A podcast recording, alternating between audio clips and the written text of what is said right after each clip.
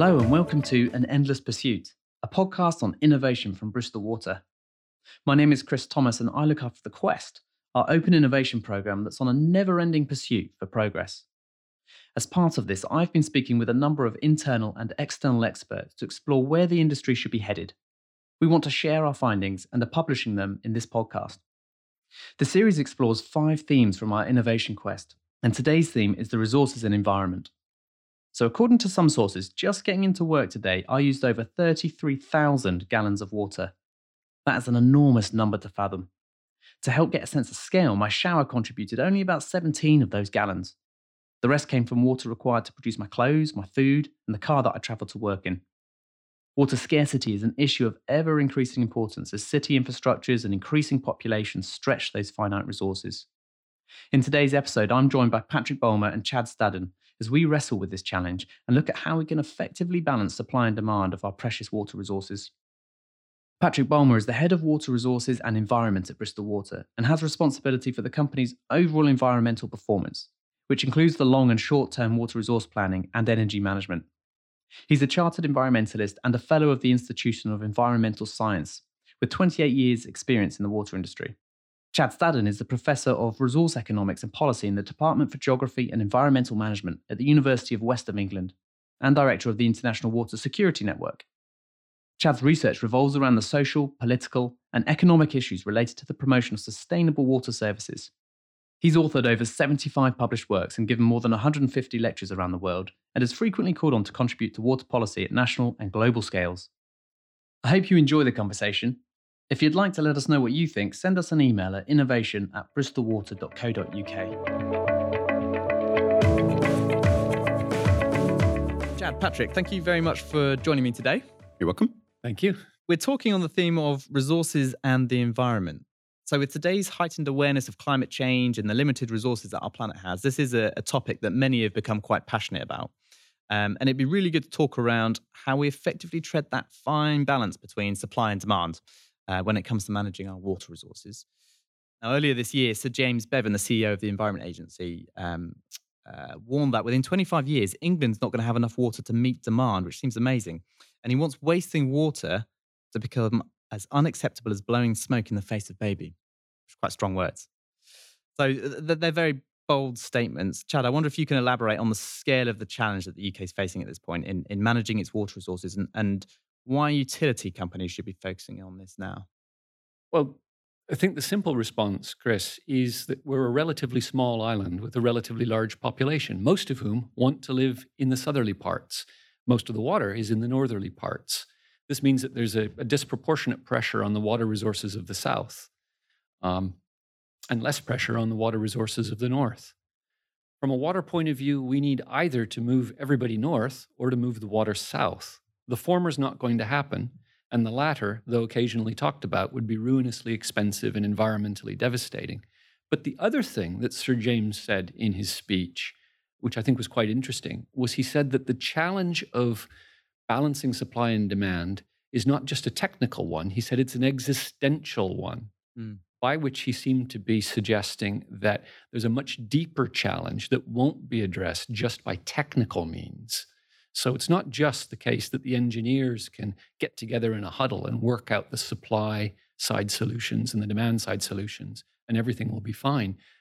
To say that this is an existential crisis suggests that we need a more fundamental rethink of our relationship with water, and that that is the only route, in his view, towards a more water-sustainable, uh, balanced future. So, what what does he mean by that relationship, or what do you, what do you what would you take that to be? He spoke in his speech mostly about using less, getting by with less, and as as you pointed out, changing the moral dynamic and the moral loadings of water use. Making water waste a little bit like doing other unacceptable things, like blowing smoke in the face of a baby. Uh, whereas now, water waste is perhaps barely recognized and certainly not a behavior that would generate the sorts of opprobrium that littering or, uh, or other public disorder offenses uh, would generate. I think that's quite a, quite an interesting way of framing the challenge. He's, what he's saying is that it's not a technical challenge, it's a moral one, ultimately. Yeah, yeah. Well, we'll come on to, I think, how we we want to engage people around that and, and, and what that might look like.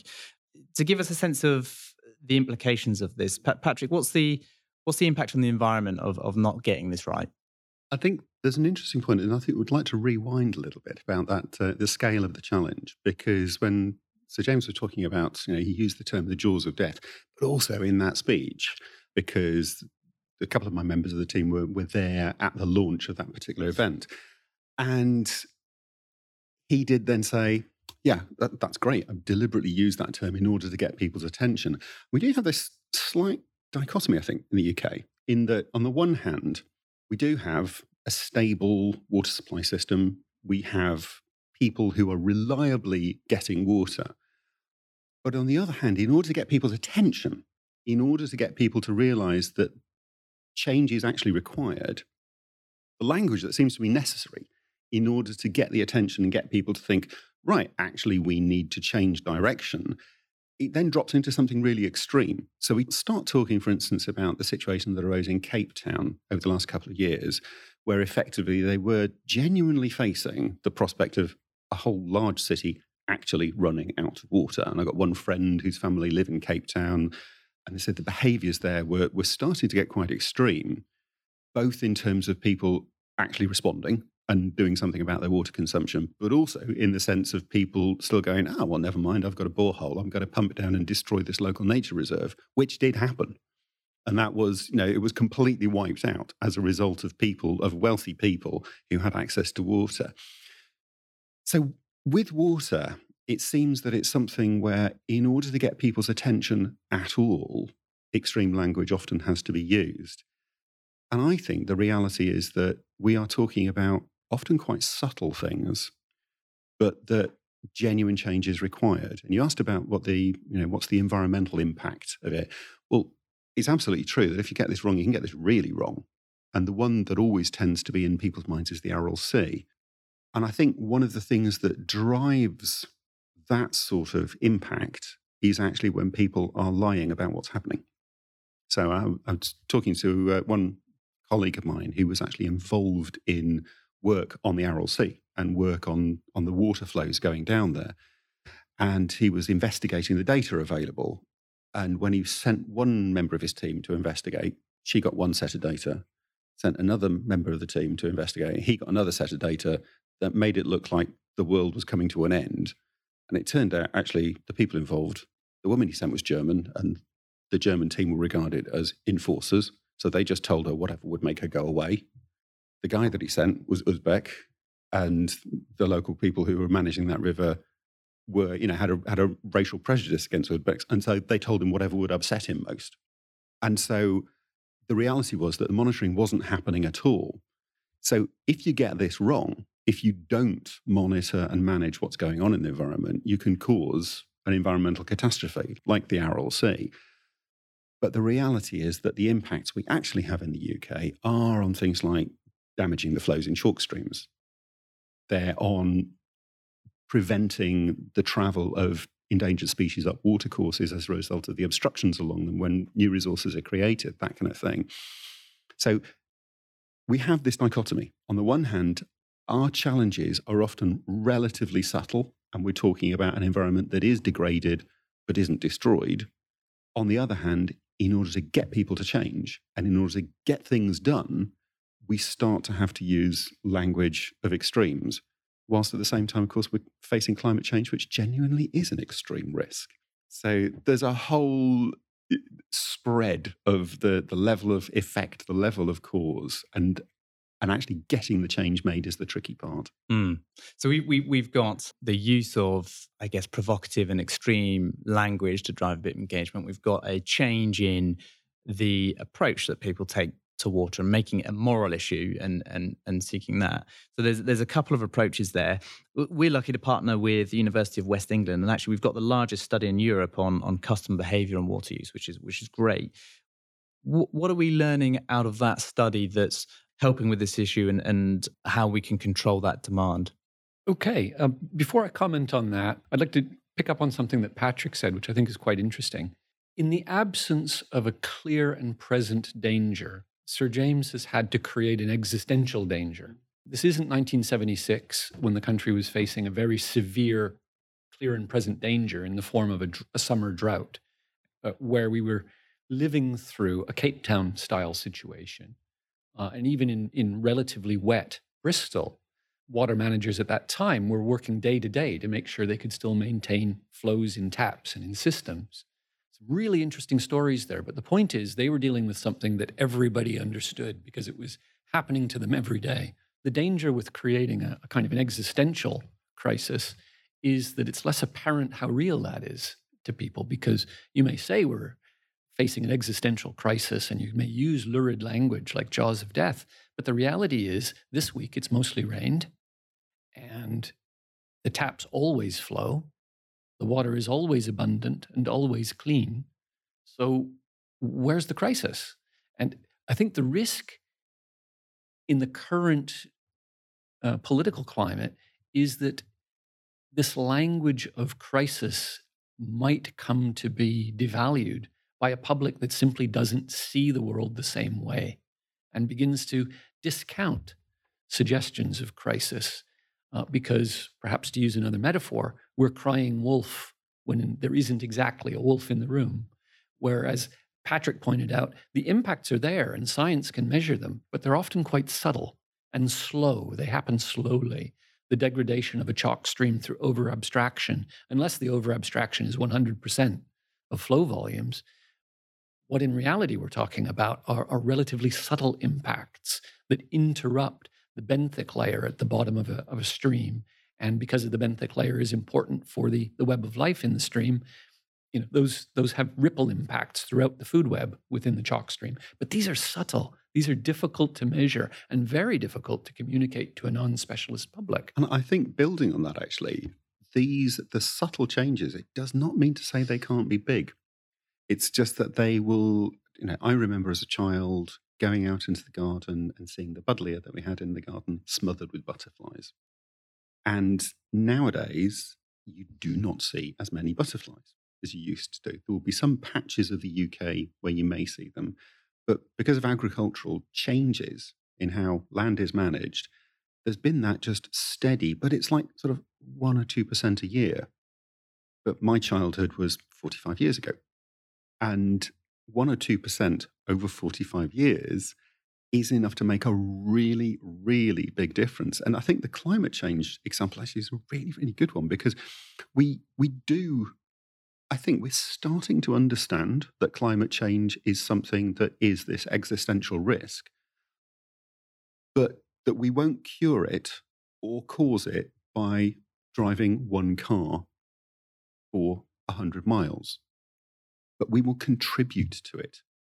And that is the part, I think, that is the challenge. It's, it's something that I think is starting to happen to a certain extent, but there's a huge risk that it'll slide back. But I think it's starting to happen that people are starting to feel, yeah, I am actually part of this.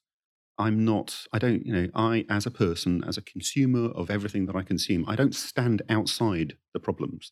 I'm not separate. I'm not also the single unique cause. It's not all my own personal fault. And it's also not all within my personal grasp to cure.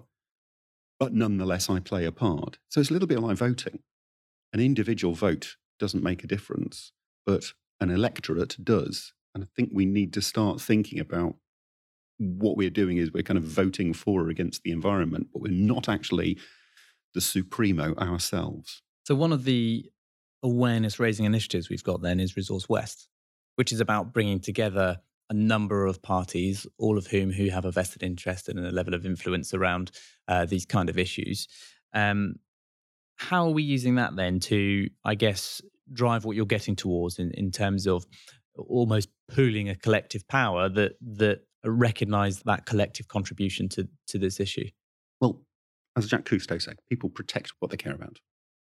And in the case of, of Bristol Water, we, we care about the population that we serve, we care about the environment that we use, but there are other things, there are other stakeholders in the area who also have a, a particular interest and a particular care about an aspect of all of that. So, for instance, Bristol Waste, they care very deeply for business reasons, which are absolutely legitimate, about how waste recycling is managed, about food waste management, about the rates of landfill, the rates of energy recovery from waste, and the amount of waste that's just created to start with. Bristol Energy and all the other energy companies in this area, they care very much about being the energy company that people want to go to.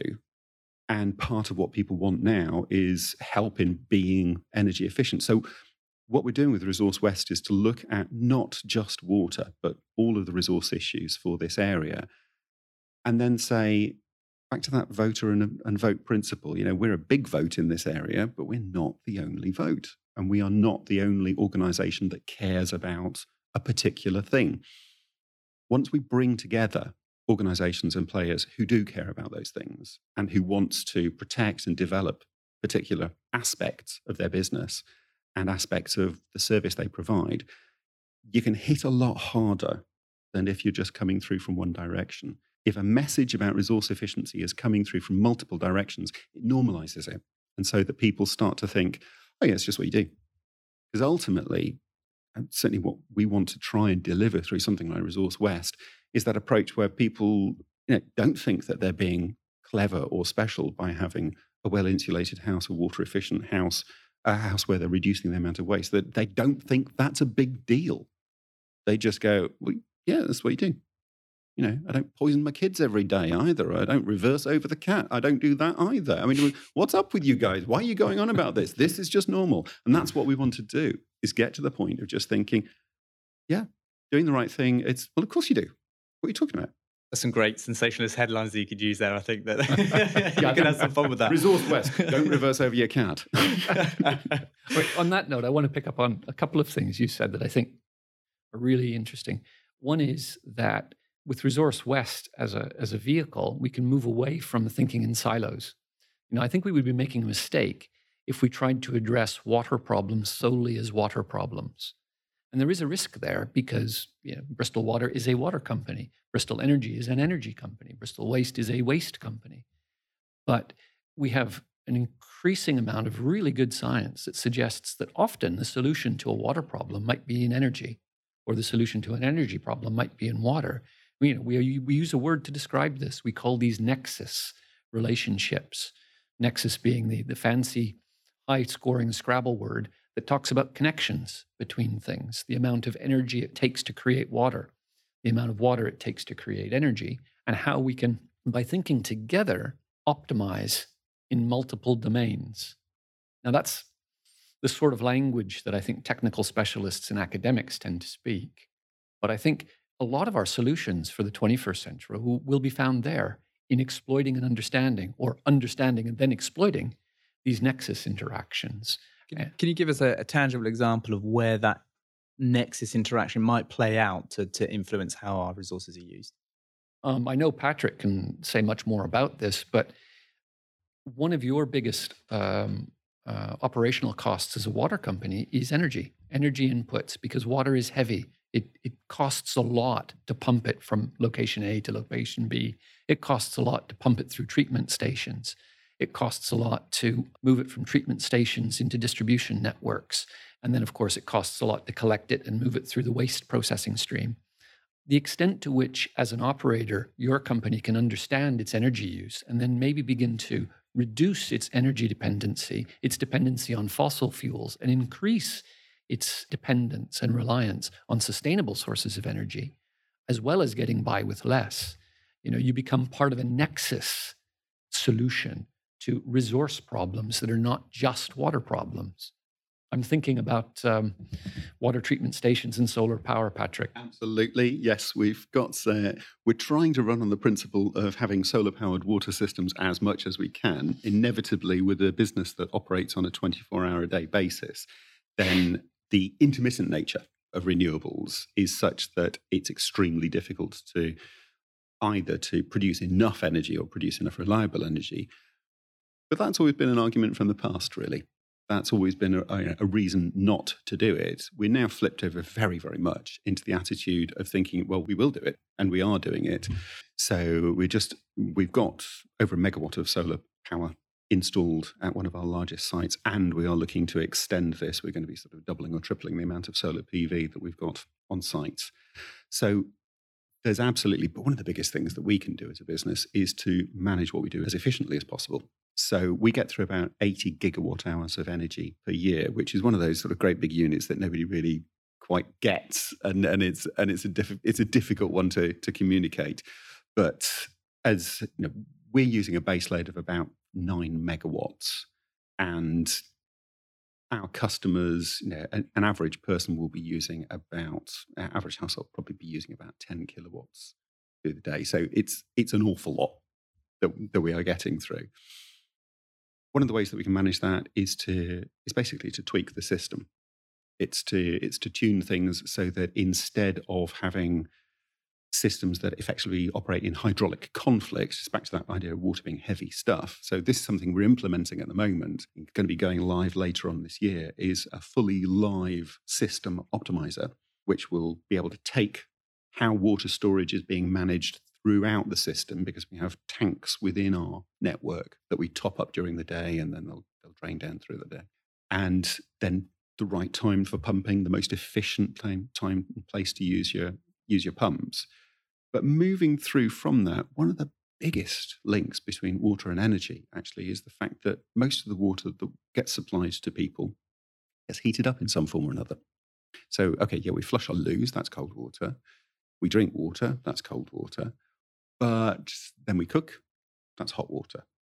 We wash up, that's hot water. We wash our clothes, that's hot water. We wash our dishes, that's hot water. And particularly nowadays, we use showers, and that's hot water. And so one figure that's been produced by the Energy Saving Trust is that the carbon footprint of hot water in the U K is the same as the carbon footprint of aviation in the U K. And when you think the way that people will say, oh, I don't fly, I, I would never fly because of the carbon footprint, and then obviously go home and have a shower because because everybody smells quite nice by and large, so people are washing. I think that is something where we've probably got the clearest link between water and energy, because if you can help people to become more water efficient and still have a really nice life with a shower whenever you want, but it's not gushing out like a tropical thunderstorm, then, then you can have a really big nexus link. I, th- I think that's that's the other problem with Sir James's approach here. He creates an existential threat in the absence of a of an obvious and irrefutable clear and present danger. And then there's a series of suggestions like sitting in three inches of tepid water rather than having a warm shower uh, as something we all need to do as part of this new moral economy of water. Yeah, I think you you really hit the nail right on the head, Patrick, when you said this is about behavior change that still allows people to have a comfortable life, to do the things they need to do with water and energy, but smarter than we're currently doing it, partly by understanding these nexus efficiencies, these trade-offs between water and energy, which are about water that's cold, uh, water that's hot, but also water under pressure, because pressure costs energy uh, to manage. I think we need to do that. I think we also need to think about things like self-supply, where at probably community and development scale, it's possible for developments to supply some of their own water needs, to, and that would relieve pressure on the, the, the public utilities.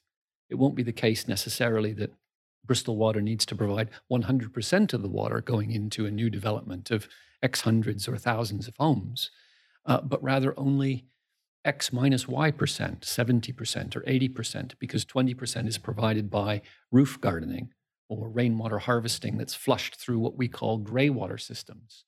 Now, let's face it, right now we flush toilets with drinking water, which seems perverse and a little bit odd. Can we not imagine a, a, a system where non-drinking uses use water that's treated to a lower standard? Well, actually, we can. There are systems in the world that use dual pipe supply, uh, particularly in the southwest of the United States, in China, and in other areas that are experiencing rapid urbanization. These systems have become fairly common, so-called purple pipe systems, where the water that's supplied through the purple pipe is not drinking quality, and it's supplied specifically for toilet flushing and garden irrigation, two traditionally heavy users of public water supply. Now, here in the U K, with a large existing stock of housing, that's quite hard to reverse engineer. but it's less difficult to engineer into developments of hundreds and thousands of homes, which is something we're certainly talking about in the West of England. We want the West of England to be a growth pole. We want more people to come here, and we want them to bring their talent and their innovation. We want them to come and live in Bristol and contribute to the Bristol economy and society. And in so doing, we're going to need to think about how we supply them with water. Should we not, therefore, be thinking about radical alternatives that involve dual supply, that involve rainwater harvesting and self-supply, and thereby taking a little bit of pressure off uh, the poor old water company, which historically has had to provide one hundred percent of water needs to drinking water standard, notwithstanding the fact that the vast majority of the water does not need to be that expensively treated because it's being used for non-drinking purposes and going straight down the plug hole. I think that point about local self-supply is particularly important, actually, because one of the issues with a dual supply, if you're running at a distance, then effectively you don't really have much of an environmental saving because most of the environmental footprint of water supply isn't in making it clean. It's in getting it from one place to another place when it's stuff that weighs one ton per cubic meter. All of that drops away once you're talking about local self-supply. And I think your point, Chad, about you know, th- this is actually fairly common practice in the world, is one that we, as a U K water industry, I think we really need to open our eyes to this, because the mantra in the U K at the moment is really that rainwater harvesting is hard, it's tricky, and particularly it's really easy to get wrong. And so, and when I, when I say get wrong, it's what typically tends to happen. In fact, it's happened with one hundred percent of the rainwater systems that I've encountered through our, our own regulation team, is that there will be some kind of misconnection. So that people will end up ultimately with rainwater systems coming out of the drinking water tap. But that's just a technical issue.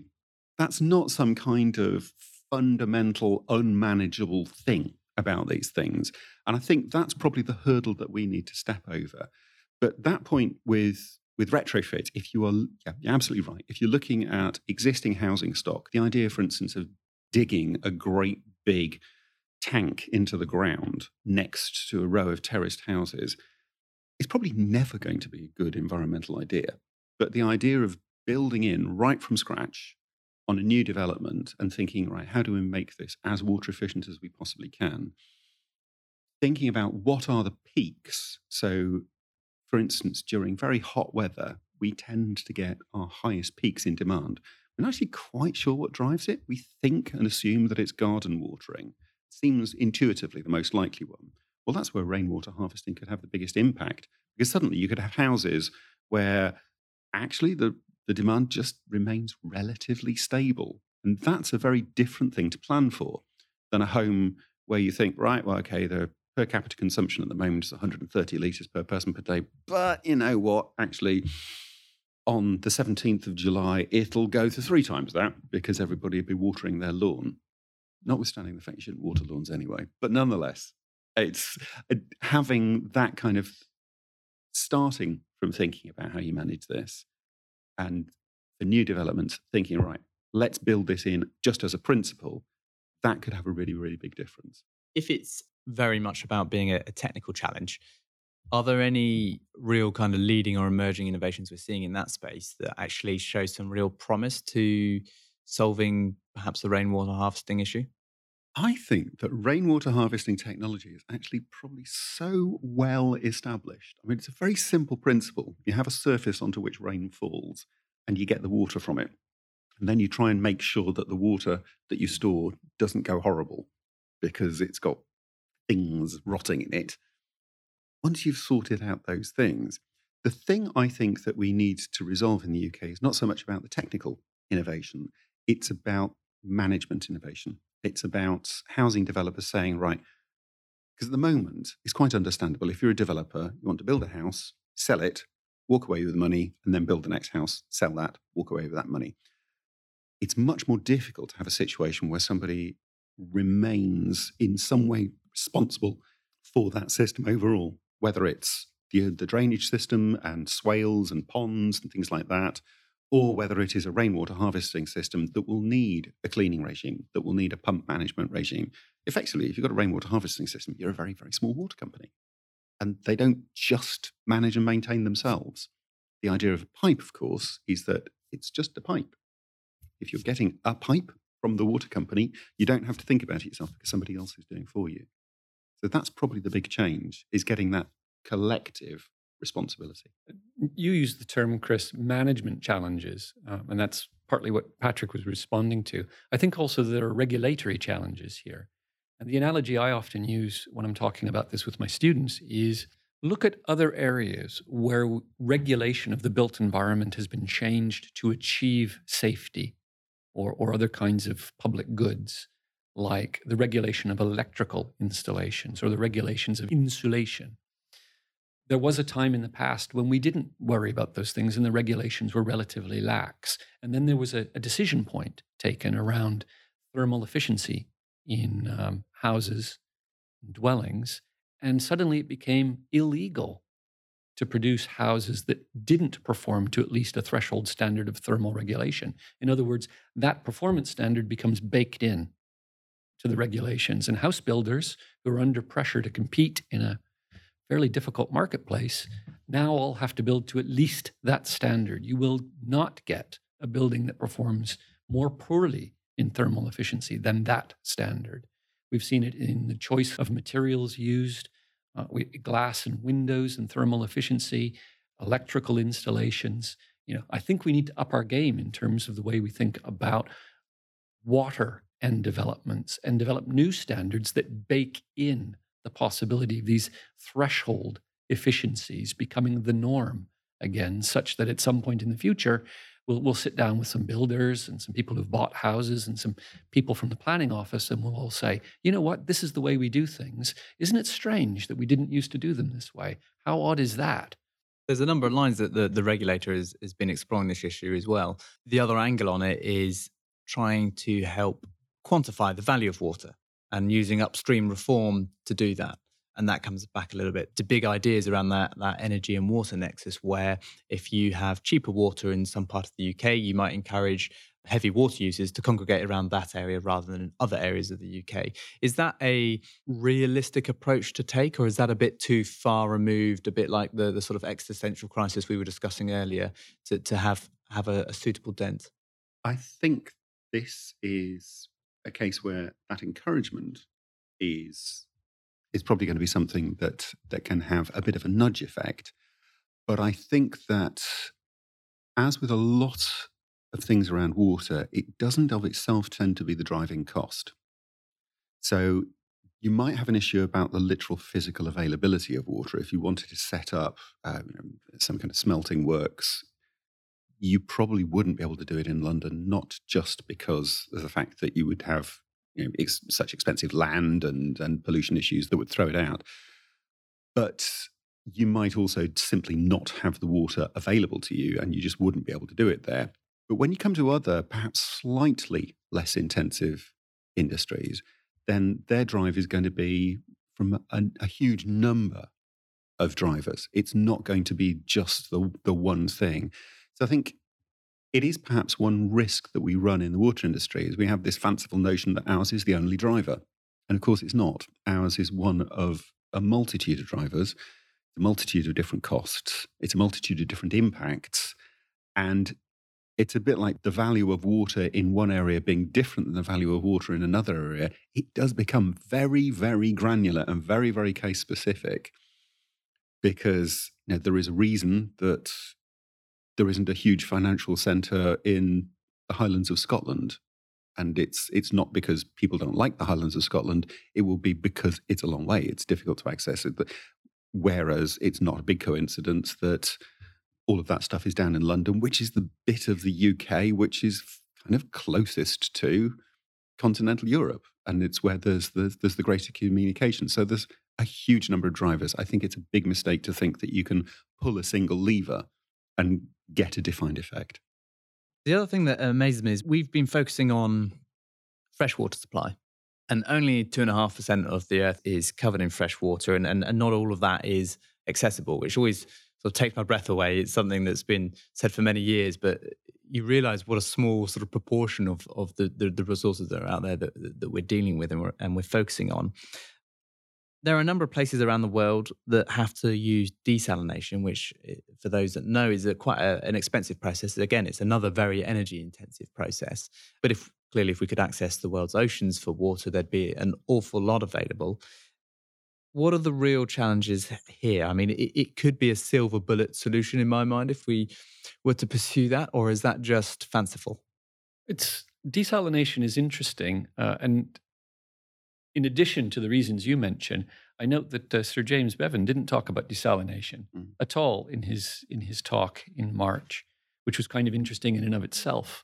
We are an island. We are surrounded by a reservoir of water, more than we could ever possibly need for any conceivable use.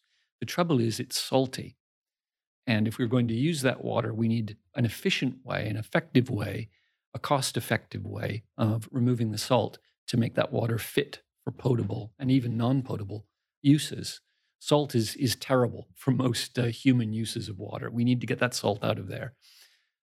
You're right, Chris. Desalination currently is energy-intensive and expensive, although both the energy intensity and the cost per unit are decreasing quite rapidly as new lower-pressure technologies are being developed. I was recently able to visit a number of desalination plants in Israel where they're year on year decreasing the operating pressure of the systems. And for every incremental decrease in system pressure, they're achieving increases in financial and energy efficiency of the desalination process. Now, I'm not sure how far that, that process can go because they will need pressure, and pressure will always cost energy and money. But we're probably talking about unit costs of production Uh, under desalination that have halved in the last decade. So it's been quite remarkable in terms of technical innovation. But there are still challenges, one of which is, what do you do with all the super salty wastewater that you produce by desalination, the so-called brine wastewater? Uh, currently, what they do in Israel is they just pump it into the Eastern Mediterranean and use that standard mantra of first-year civil engineering, dilution is the solution to pollution. In other words, if we stick our pollutants far enough out where nobody really cares, then that place where nobody really cares about can be an environmental sink. Well, if you're the first country to be doing that, like Israel is, it's among the first wave of countries to, to depend significantly on desalinated water, that might work. But what happens when all the Mediterranean basin countries want to do that? Or if we shift our geographical gaze away from the Eastern Med and to the Arabian Sea, where many of the countries of the Gulf, the Arabian Gulf, are in that position of all increasing their dependence on desalination, they are already changing the saline balance of the Arabian Sea to detrimental uh, environmental effect. And what's more, every time they increase the salinity of their input water, they increase the technical challenge of removing that salt again. So you, you end up in a kind of a vicious circle. Your input water is increasingly salty because your output water is making it so. In a largely enclosed basin like the Arabian Sea, it's hard to see how you, you get out of that, that downward spiral.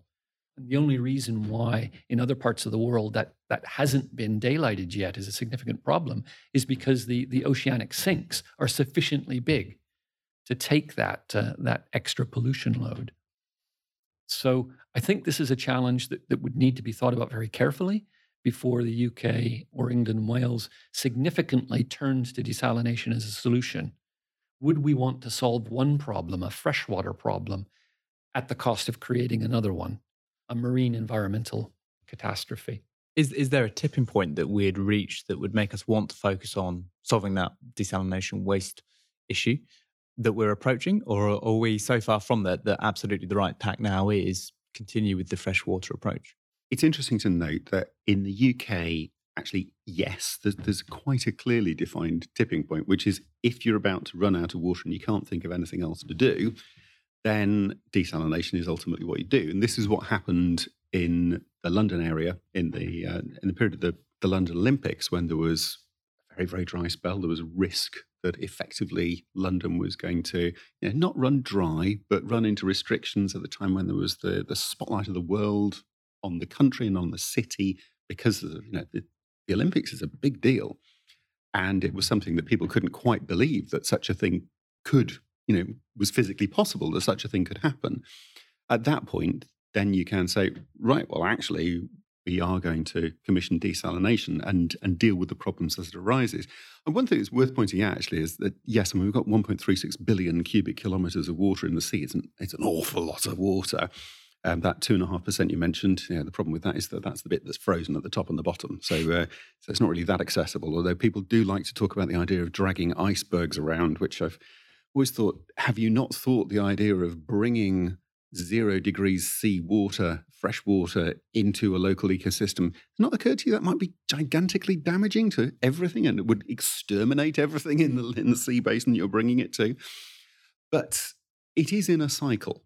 I mean, it's it's something that it's it's easy to talk, I think, in terms of, oh, well, we're going to use the water up. No, it's not true. We are not going to use the water up. We are we borrow it for a bit. But the fact is we borrow it from places which are not necessarily being replenished at the rate we're taking it out from. And we borrow it from places where the impact of doing so can be quite serious.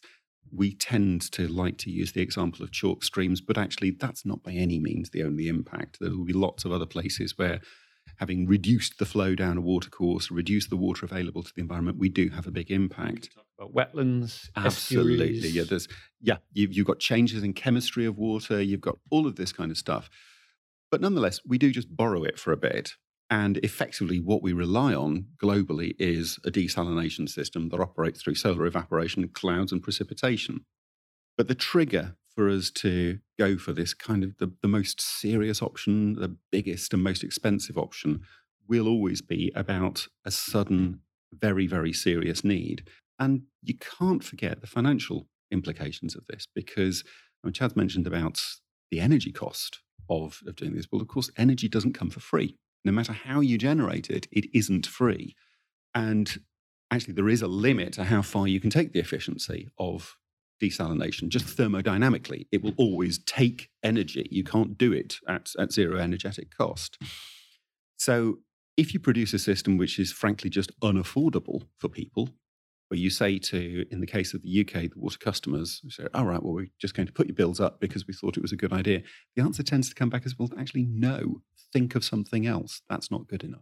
I'd love to uh, continue sitting here. Uh, I feel like we need a whiteboard and perhaps we could solve all, all the world's issues here. I, there's, uh, there's much more to discuss, but I've I've got to draw us to a close, unfortunately. And I'm quite an innovation geek. I love reading about this stuff. I, I, I love reading about the use of graphene and nanotubes and iceberg harvesting and all the funky things that people it's dream up to. Graphene oxide, by the way. Graphene oxide. Yeah, oh, graphene, yeah. Itself is, graphene itself is hydrophobic.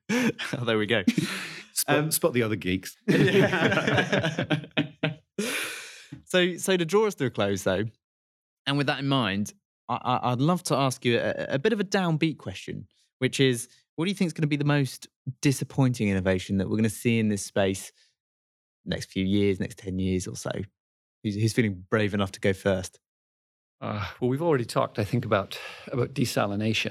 And I think it's it's clear from the, the conversation that we've had that we we see desalination as a solution that creates as many problems as it perhaps solves. But I think uh, I'm going to be a little controversial here and suggest that for me, one of the most disappointing innovations is metering. And the reason for that is that a large chunk of the sector has adopted metering as a kind of a single magic wand that can be waved around. And there are still politicians in particular who suggest that if we went from sixty or sixty-five percent uh, domestic metering penetration to one hundred percent, that would solve the problem, because the mere presence of a meter will achieve a measurable savings. Now, as a scientist, that's a bizarre statement to make, because it suggests that if you go from a stage where thirty-five or forty percent of your domestic housing stock has guesstimates of water use to one where they have actual measured water use, that will affect a savings in and of itself.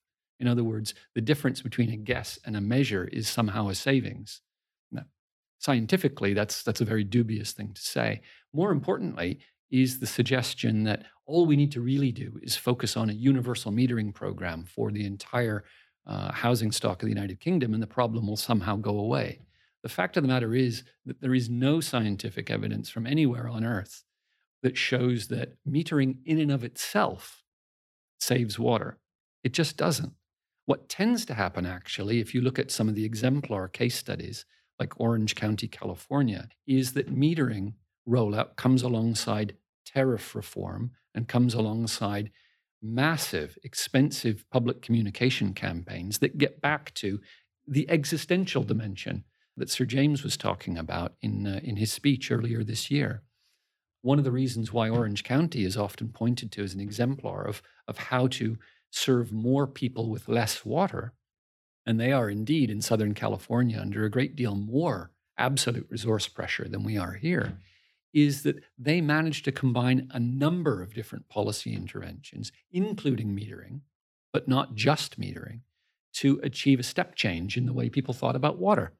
So I think just waving metering around as a magic wand is something we need to stop doing. And we need to grow up a little and accept that metering is part of a portfolio of things that we need to do. Each individual intervention will be limited in what it can do for us by itself, but taken together, we can come up with powerful packages that achieve multiple gains across multiple domains: water, energy, freshwater, wastewater, et cetera. I think that's a good call to, to broaden our sight behind or beyond what is a good initiative, but not the final part of the solution, to, to, to stretch beyond to what that broader holistic package is. Patrick, how are you doing on the disappointing innovations? Have you got have you got well, one you can I'll, share? I'll give you one to, for us to finish with that is uh, almost a sort of comedy version of. So uh, I think Chad makes some really, really serious points there about the fact that you know, metering of itself isn't the answer. I'm, personally, I also feel it, it's completely necessary in the long term. The idea of simply getting a fixed price and, and, a, and a random volume and, and that we don't know what our customers... It just seems, seems really odd that thirty years into a privatised water industry, we're, we're still supplying on a guess. Seems weird, but absolutely, it doesn't of itself change what you do. But no, the one that I will I will give is one that I, I come across occasionally. People like to suggest as a great way of saving water, which is that during hot weather, water obviously evaporates from open water bodies. And so reservoirs will tend to have a certain amount of evaporation. We refer to it as precipitation, evaporation, and transpiration. So P E T is what we actually have to consider when, when we look at what's going into water storage. But one bright idea that people love to come up with, the idea, is pouring oil on the top of the reservoirs in order to stop the water from evaporating. And as innovations go, uh, I think that one, well, it's uh, A, it's not necessary because the amount of evaporation is relatively small, even in hot weather, because the water stays fairly cool. B, it wouldn't work because all the oil would kind of blow over to one side of the reservoir the moment there's a breeze. C, it would kill everything trying to live on the reservoir. And D, if it did work, then it would stop oxygen interchange with the air. The water would go anaerobic and septic and be completely unusable. So I think as innovations go, then an oil slick on the top of our reservoirs is the one that I would really like to make sure we never do that. Fantastic. More reasons not to mix oil and water. Good stuff, gents. Thanks so much for your time. I've really enjoyed the discussion. It's It's been uh, really insightful. So thank you. Thank you very much. Thank you. Thanks for joining us on our Innovation Quest. We hope you enjoyed the conversation, and if it has sparked any thoughts on where we could work together to push the industry forwards, we'd love to hear from you. Please do go to our website or contact us through innovation at bristol water dot co dot uk.